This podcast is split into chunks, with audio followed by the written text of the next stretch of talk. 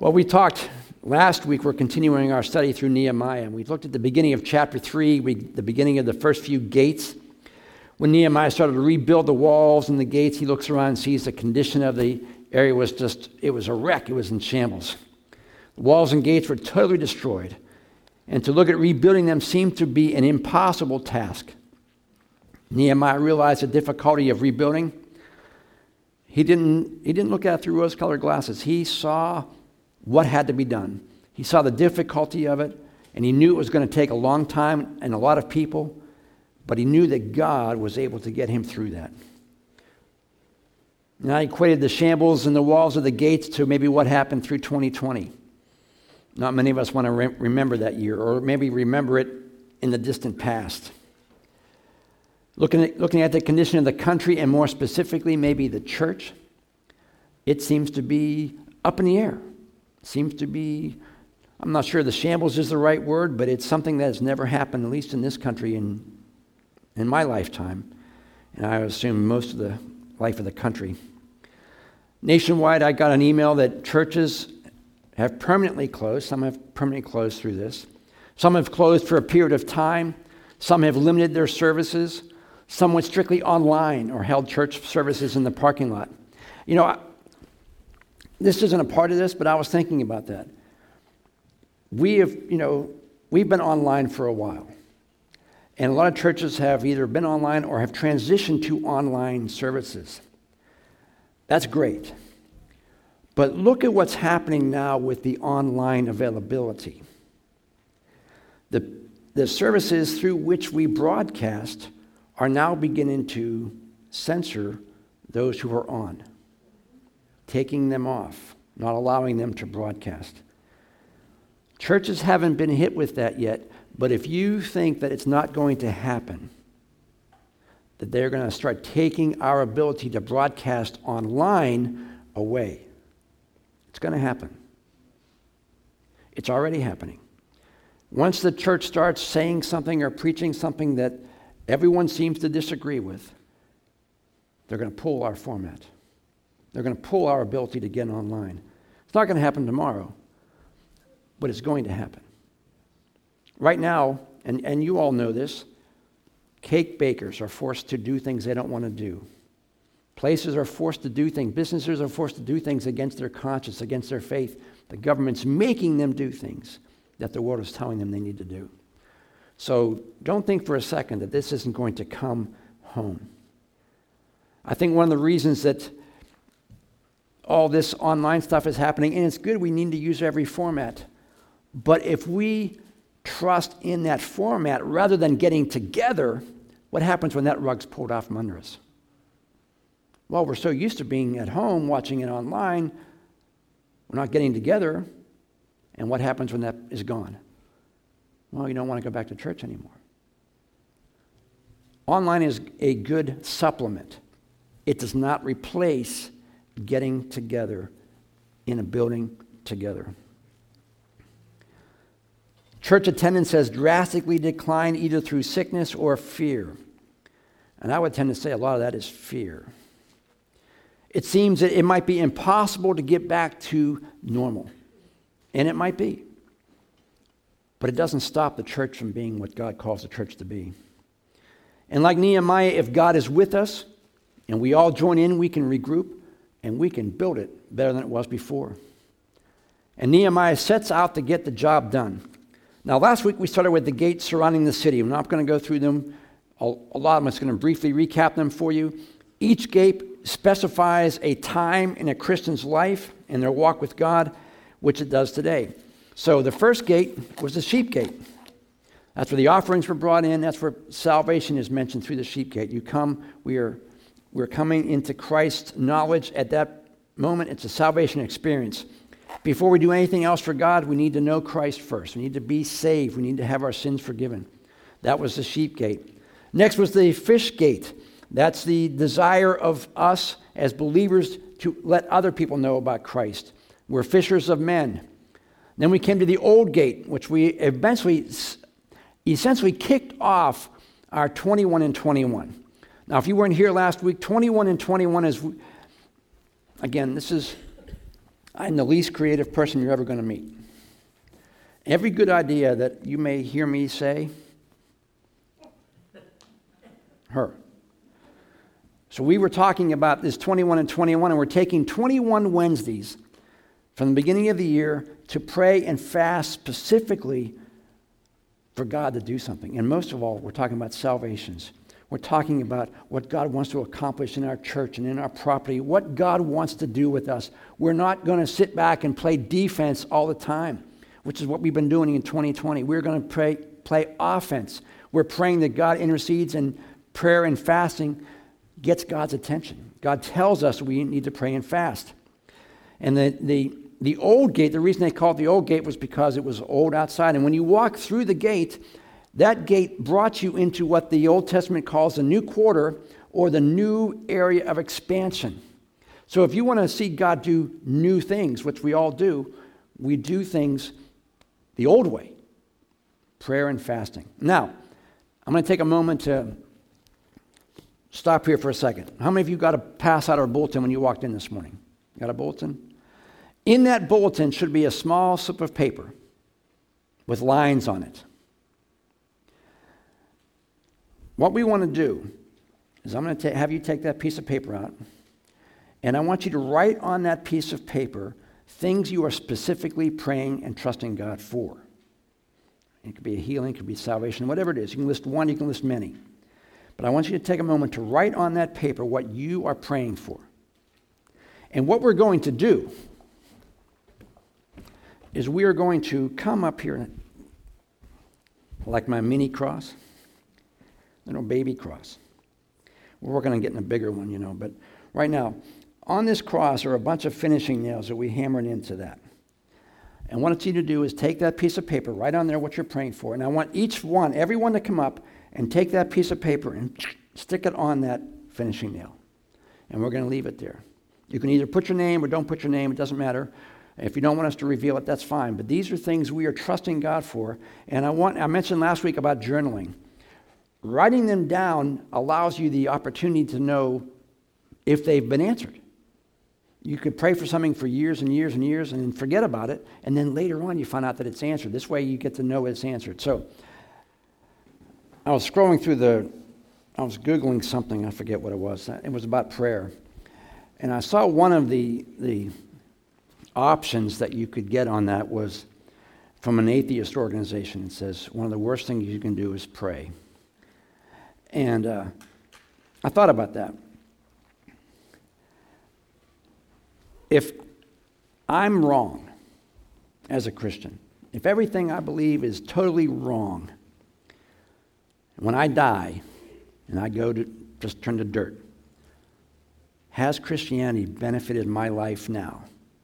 Absolutely. Absolutely.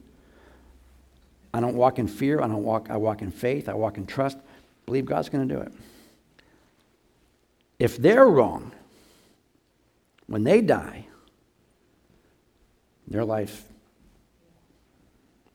there's going to be a lot of suffering. We don't know what God is going to do. We trust what God's word says. But God tells us, pray for souls. God tells us to witness. God tells us to do a multitude of things.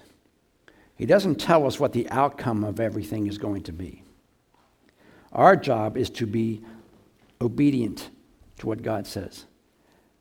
Who knows? Maybe that person you're praying for, man, they do get saved. Maybe that person is healed. And we've all know people who are. And until the day they take their last breath, we pray that God intervenes. But we don't know what is going to happen. Jesus prayed, Lord, if it's your will, take this cross from me. Right? And what did God say? No. Paul prayed three times, take this thorn in the flesh away, and God says, no. My grace is sufficient for you. My grace will get you through whatever the, that thorn was. It didn't slow him down. He prayed about it, he prayed about it, and he kept working. We believe that prayer works, and we've all had experiences of where prayer actually, really, God came through. And sometimes God says wait, and sometimes God says no. We don't know when they are, we don't know why they are, but our job is to be faithful and pray and trust that God is going to work. Wesley said, God does nothing except by prayer. So we need to pray and fast. That's why we're doing 21 and 21.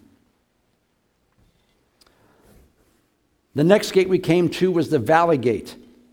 How God uses times of hardship to build your faith, and you experience God's promises during times of trouble. If you're never in trouble, you don't have hardships, you don't need to pray.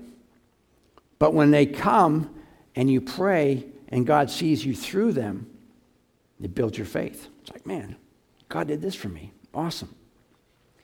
And lastly, we hit the dung gate.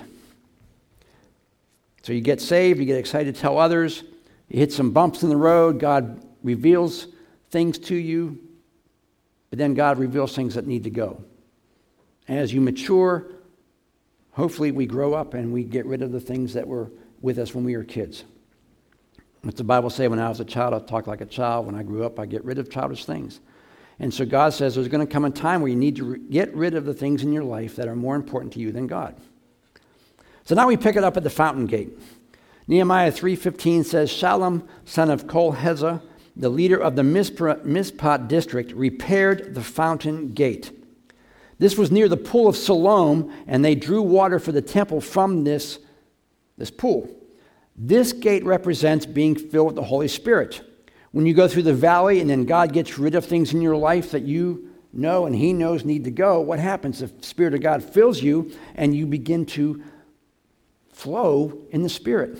Because things in your life that don't need to be there, that are distraction, keep you from operating in the Spirit. John 7:37 says, "If anyone is thirsty, let him come to me and drink. Whoever believes in me, as the scripture has said, streams of living water will flow from within him." Notice it says from within. It's not a product of things that are happening in your life. It is what is in you right now. When I was with Shirley last night, and the family, even in a difficult time, they trusted God. They were loving each other. It was, it was a peaceful time for that family. And I've been in situations where it's not that way. Upon the death of a loved one, it, it's chaos. But you can tell that God's presence was there in the middle of that. We got to pray before I left, and that's it's not what's going on around you that allows the Spirit to flow through you. It's the Spirit flowing through you, regardless of what's happening. And people can see how you're living and what, and what you're excited about and what, what peace you have in the middle of, of situations. And that's what the Holy Spirit does. We prayed for the peace that passes understanding, that you have a peace in your life when everyone says you shouldn't have it. Then we come to the Watergate. If you're a certain age, that name rings a bell for you, right? Nehemiah 3:26, and the temple servants living on the hill of Ophel, who repaired the wall as far as the water gate toward the east and the projecting tower. This speaks of God's word. Ephesians 5:26 says, or 525, Husband, love your wives just as Christ loved the church and gave himself up for her to make her holy, cleansing her by the washing with water through the word. Once you pass through the water gate and you are filled with the Holy Spirit, or fountain gate, you fill the Holy Spirit, now you come to the water gate. The Holy Spirit in you should give you a desire to know God's Word. You should have a hunger to really not just read it nonchalantly, but read it and study it. You want to get that into you. We cannot exist on the Holy Spirit alone. How many know that? Right? You need to be grounded in the Holy so the Holy Spirit can direct you through the knowledge of the word. There's a phrase that says, all spirit, you blow up. All word and no spirit, you dry up. But a mixture of the word and the Holy Spirit, you grow up. Now, notice that it doesn't say that this gate was ever repaired. They repaired the wall up to the gate. If the gate stands for God's word, and the gate didn't need to be repaired, it means God's word doesn't need to be altered, doesn't need to be fixed or corrected. It is perfect the way it is. Ezra read from the book of the law in front of the water gate. 8, Nehemiah 1, 8 1. All the people assembled together as one person at the square just inside the water gate. They asked Ezra the scribe to bring out the book of the law of Moses, which the Lord had given for Israel to obey. So Ezra, on October 8th, Ezra the priest brought the scroll of the law before the assembly, which included the men and women and all the children old enough to understand. He faced the square just inside the water gate from early morning until noon and read aloud to everyone who could understand. The Holy Spirit should give you a desire to know the Word. Right now, this country is plentiful with Bibles. You can find them online, you can find them in every store, they're everywhere. No one has an excuse right now that not have a Bible and not read it. You can even get an app on your phone to read it. But I'm going to say one thing. How many notice our country shifting a little bit to a socialist model? Does anybody see that? Am I the only one? Well, what happens? You look at your history. What happens in socialist countries? What's the first thing they start to do? They begin to take the churches and the Word of God away. And then eventually that forms into socialism. At its end is communism. And if you look history, China, Soviet Union, everything they did was to ban any kind of faith, any kind of word of God. You are executed in China if they find you with the Bible. If you think our country's heading this way, what do you think they're going to do with God's word? They're going to get rid of it. So you need to be under, you understand do you know enough of God's word that if He took your Bible from you, you still have enough of it to, to meditate on and read? And it can't just be a cursory reading. You have to know it, you have to understand it, and you have to want to live by it. The next one is the horse gate. Nehemiah 3:28. The priests repaired the wall up from the hill of the horse gate, each one doing the section immediately opposite his own house. Now this gate was the one that overlooked the Kidron Valley, which is the place of battle for Israel.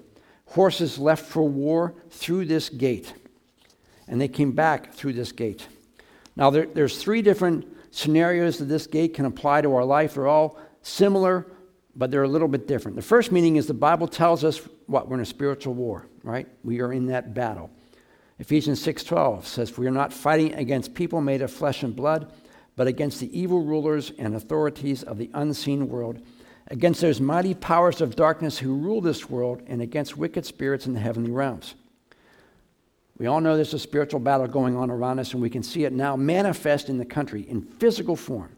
So we know that there is a spiritual battle going on. And we need to be prepared for that battle. And that brings us back to the prayer and fasting. With the battle going on around us, are we prayed up enough to go into battle and trust God to win that battle for us? Because not only are we asking God to do things, we need to pray that we are built up in the faith. Because are you ready for what might happen? Are we strong enough believers that if things get tougher, that we are able to stand? Are you grounded in God's word and are you willing to have God fight your battles for you? Are you seeking the power of God through prayer? or do you try to handle everything yourselves? Or do you trust God and you pray and fast for things that you have no control over for God to change? The second possible meaning for this is to stand for the defense of the gospel. Are you able to defend what you believe? If someone comes up to you and asks you why you believe what you believe, 2 Timothy 3:15, always be ready to give an answer. Do you know? Can someone talk you out of what you believe? How many of you have cults that come to your door, knock on your door and try to witness to you? Some of those guys are really smart. And they sound, they, they talk a good game. Are you able to counter that? Not only for them, but for yourself when they leave. Cults are full of people that came from churches who didn't know their Bible. They came to church, they, you know, they knew a little bit. But someone comes to them and talks this, and the Bible calls it fine sounding arguments. They come in, they pitch a good game to you, and it sounds great. And all of a sudden, you're now a member of a cult because you weren't able to defend yourself against what they were saying. Do you and are you able to defend what you believe, not only to someone else, but to yourself? So when they leave, you know where you stand. You know that everything they were telling you is false. As Christians, we should be able to do that. And the last possible meaning for is that it stands for the day of the Lord and the end time judgment and revelation. There's going to be a final judgment for believers as well as unbelievers. Next gate is the east gate, Nehemiah 3:29. Next, Zadok, son of Immer, also rebuilt the wall next to his own house, and beyond him was Shemaiah, son of Zechariah, the gatekeeper of the east gate. Now, this gate has one meaning, and in fact, it was never used except by God. Ezekiel 44:1 says, Then the man brought me back to the east gateway in the outer wall, but it was closed. And the Lord said to me, This gate must remain closed, it will never again be opened. No man will ever pass through it, for the Lord, the God of Israel, entered here. Thus it must always remain shut. This gate faces the Mount of Olives, and this is the gate. When Jesus returns, he comes from the east. He's going to hit the east gate. And we are waiting for the return of Christ. And when he does, not, not the rapture now, this is the second coming, not the rapture, the second coming. This is where he's going to come. Zechariah 14 4. It says, On that day his feet will stand on the Mount of Olives, which faces Jerusalem in the east. And the Mount of Olives, Olives will split apart, making a wide valley running from east to west.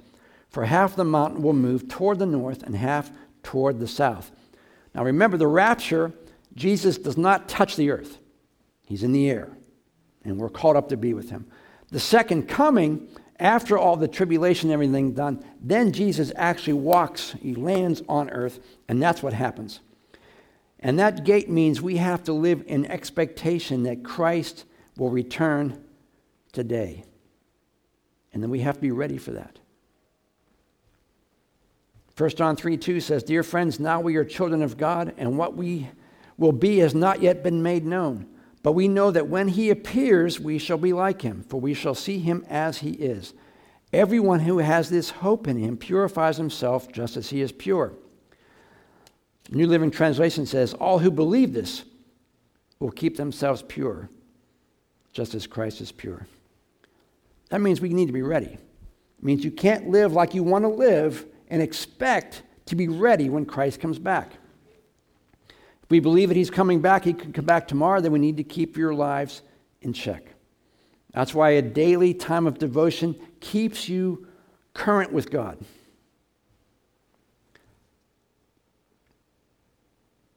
Because 2 Timothy 3:1 says this. But mark this, there will be terrible times in the last days. People will be lovers of themselves, lovers of money, boastful, proud, abusive, disobedient to parents, ungrateful, unholy, without love, unforgiving, slanderous, without self control, brutal, not lovers of God, treacherous, rash, conceited, lovers of pleasure rather than lovers of God, having a form of godliness but denying its power. If you're not ready for the rapture, you don't know Christ, you're not, you don't, haven't confessed your sins to Him, you're not going to make the rapture. And not only are you going to go through a tribulation time where it's painful and you're going to want to die, the Bible says you're not going to be able to die. And if you get saved during that time, you're martyred. You don't want to be around for the second coming. You don't want to be here when the second coming happens.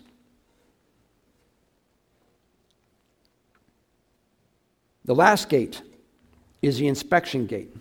Nehemiah 3:31. Milcah, one of the goldsmiths, repaired the wall as far as the housing for the temple servants and the merchants opposite the inspection gate. Another term for this would be judgment gate. It represents the judgment seat of Christ. I mentioned before, we're all going to stand before God. Believer, unbeliever, are going to stand before God. 2 Corinthians 5:10 says, "For we must all appear before the judgment seat of Christ." That each one may receive what is due him for the things done while in the body, whether good or bad. Now, I've mentioned before, I'll say it quickly there's two different judgments. There's a judgment seat of Christ, that is for believers. God looks at your life as a Christian. What doesn't mean you're not going to get into heaven. The Bible says you can get in by the skin of your teeth. But God's going to inspect what you have done for Him while you were a Christian. Did you accept salvation and just kind of skate through life and never do anything and you're, you're a nominal kind of guy or girl? God's going to judge your work. And it's either going to burn up or it's going to survive. And if it survives, you get rewarded. That's the judgment seat of Christ. 1 Corinthians 3:12 says, "If any man builds on this foundation, the foundation of Christ being the cornerstone of the church, using gold, silver, costly stones, wood, hay, or straw, his work will be shown for what it is, because the day will bring it to light. It will be revealed with fire, and the fire will test the quality of each man's work. If what he has built survives, he will receive his reward. If it's burned up, he will suffer loss. He himself will be saved, but only as one escaping through the flames. Now, we may think that as long as I get to heaven, I'm, I'm good. Well, the question is are you sure you're going to make it? The Bible says, examine yourself, see whether you're in the faith. If you think you're going to make it and you're just living like you want to live, Bible says, yeah, yeah, you might not know Christ. But if you're doing things for Him and you're, you're sacrificing yourself, you're praying and you're trusting God, regardless of what's going on in your life, you're building your, your life on the foundation of Christ. The things you do for Him, if directed by the Spirit and by prayer, is the gold, silver, precious stones. And God's going to reward you for what you do in the body. The second one is the great white throne judgment. That is for people who are not Christians. And that's where God says, okay, you think you can get in because of what you do, your goodness. Let's look at that. And he's going to pull out the books and he's going to start rec- listing everything you've done that was sin. And obviously, the very first thing he hits, the very first sin, sin doesn't enter heaven, you're done. Everyone who hits that great white throne judgment is destined for hell. We don't want to be at that judgment. Christians aren't at that judgment your lives will be inspected for what they are. Whether you're a Christian or not, God's going to inspect your life for what you are. When I was in college, I had a, I had a 68 Volkswagen. How many Beetles? I love Beetles. But this car was like one big rust bucket. And it had tons of Bondo and rivets and tin on it. It was just, but we were able to paint it. Every, every summer we would put it together from how it got destroyed from the winter put it back together, putty it up, tar it up, and paint it. And once we painted it, it looked good. I mean, it looked really nice. But how many of you watch those car shows that are out there? When they go to repair a car, what's the first thing they do? They sandblast all the paint off. And they get down to what it really is. And if you were to do that to my car, you would just be one big blah because there's inches of Bondo and there's rivets and there's tar. And once all that's gone, it's just a rotted mess. God's going to sandblast your life when you get there. And everything that we did that maybe people saw or whatever it was is going to be gone. And what's going to be left is the motivation behind what you did. Did you do it because you want to honor God?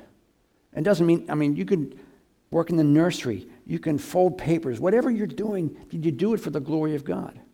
Or did you do it because people said, hey, you're doing a good job at that? Do you like to be up front? Do you like to be noticed? God says, that's great, but that's all the reward you're going to get. So at the sandblasting time, all that's going to be gone, and God's going to say, well, everything you did at that moment is, is gone because you got your reward here. And your life will be bare metal at that moment.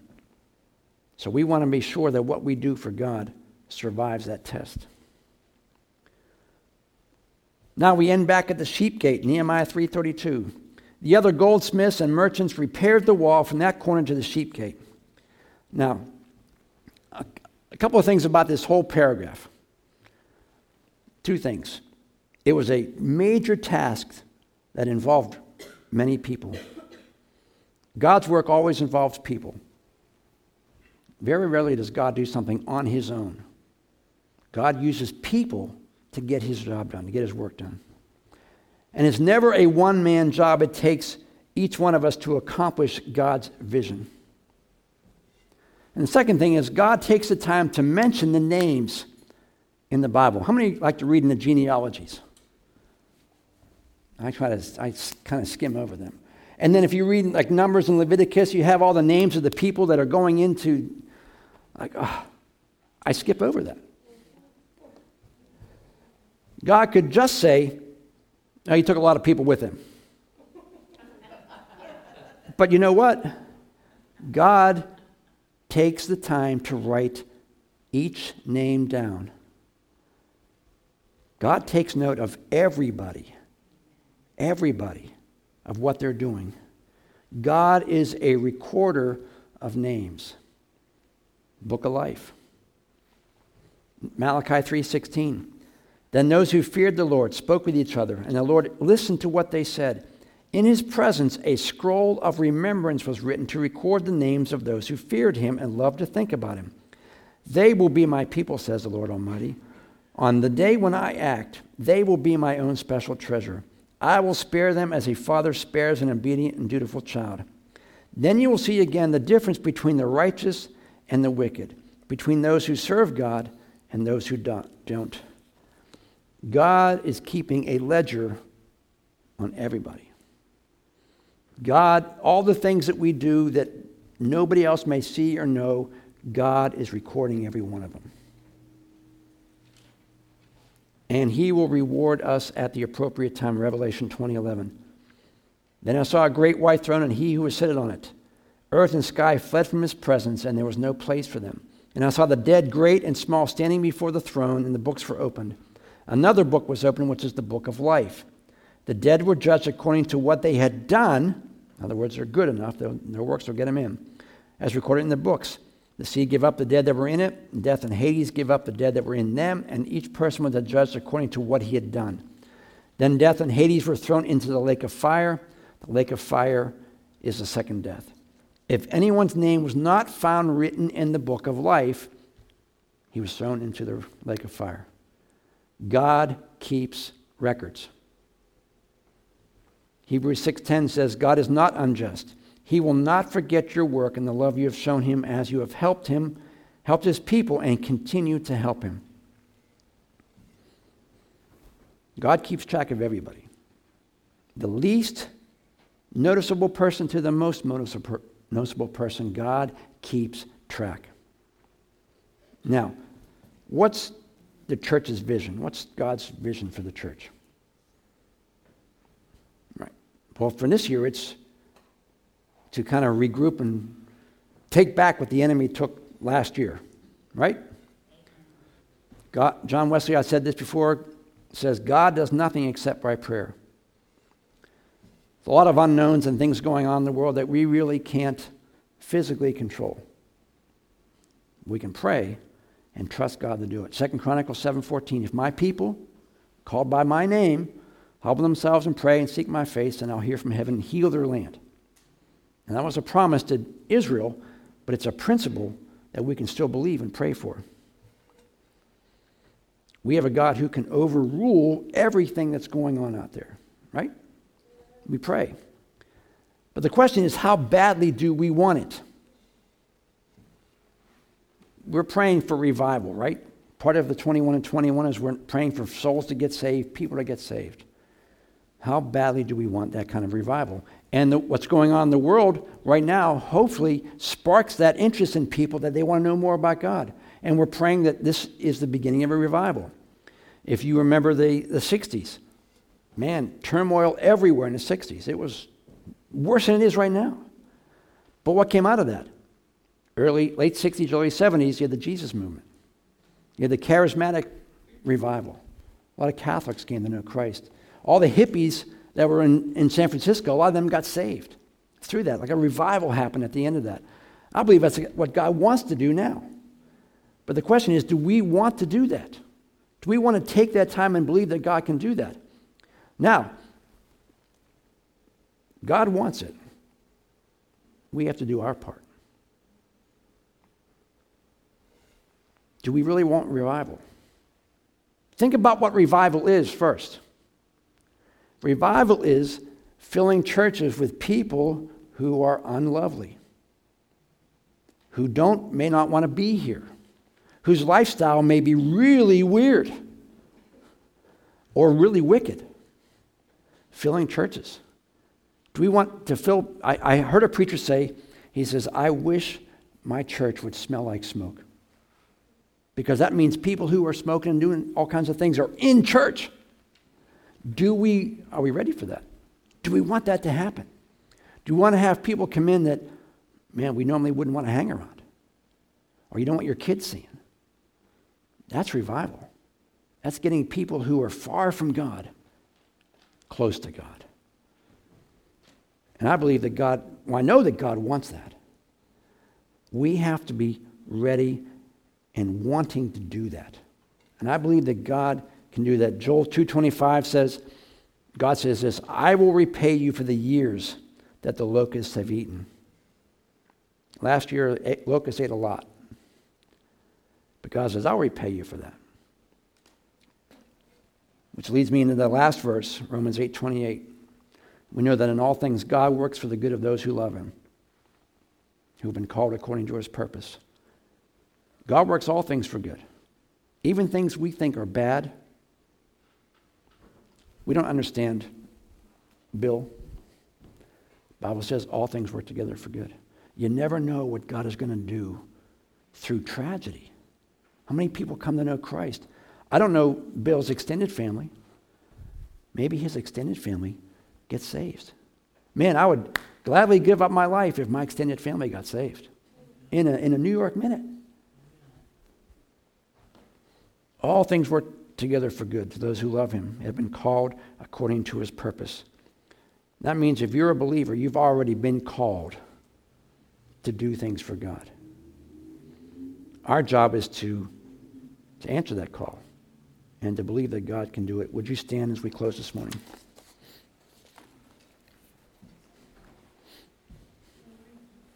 Close your eyes for a moment. Bow your heads.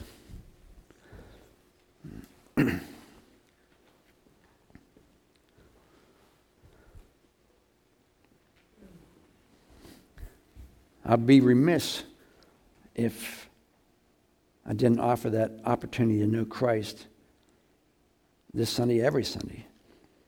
People may attend church for years and not really have a relationship with Christ. They may like the fellowship, they might like beating with their friends, but they don't know Jesus. They haven't asked for God to forgive them of their sins. And maybe here you're in that position. Maybe you're a churchgoer all your life, or maybe this is your very first time here. The question is still the same Have you asked Christ for forgiveness? The Bible says we're all sinners. It also says the wages of sin is death, but the gift of God is eternal life through Jesus Christ. Have you received Christ as forgiveness for your sins? The Bible says we can't work our way into heaven, obviously. The things that we do aren't good enough. Jesus came to take the punishment that we should have taken for our sins. He took all of them on himself. And Jesus says, and the Bible tells us, you have to believe that. And not just in your head.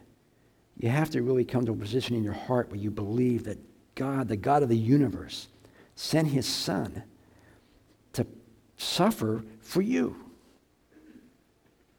And because of that, because of what Christ gave up, man, I want to live for him. I want to offer him everything.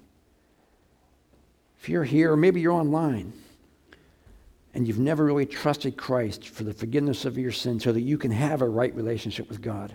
Because right now the Bible says you are apart from God. Sin separates from you from God. You have no relationship with God. But if you want that relationship, you want to come to know Christ, you want to have that experience that we've all experienced, you're here and you're listening for this particular moment. If that's you and you want that relationship, I want you to raise your hand, or if you're at home, take some time to think about that. If you're watching at home, let me pray with you. If you maybe are in that position, you want to know Christ, you don't know much about it, let me pray with you and then I'm going to close our church service. If you're at home, just repeat these after me. It's an easy prayer. Dear Jesus, Thank you for dying for me. Thank you for taking all the punishment that I deserve to take. And thank you for rising from the dead to be alive right now. And because of that, when I accept you, my sins have been forgiven. And I now have a right relationship with my Heavenly Father. Amen. Lord, I pray for each one of us in this service this morning and those who are home who couldn't be here. That, Lord, you would really fill us with your Holy Spirit. You would give us a hunger for your word. You would give us the desire to, to work for you so that we know that when our time comes, Father, all the work that we've done will be rewarded.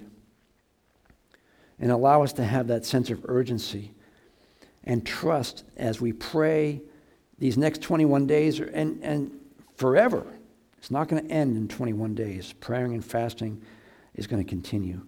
But Father, as we pray right now and believe for these, these people that we're praying for, these needs, these burdens on our heart, we believe that God, you are the God who answers prayer.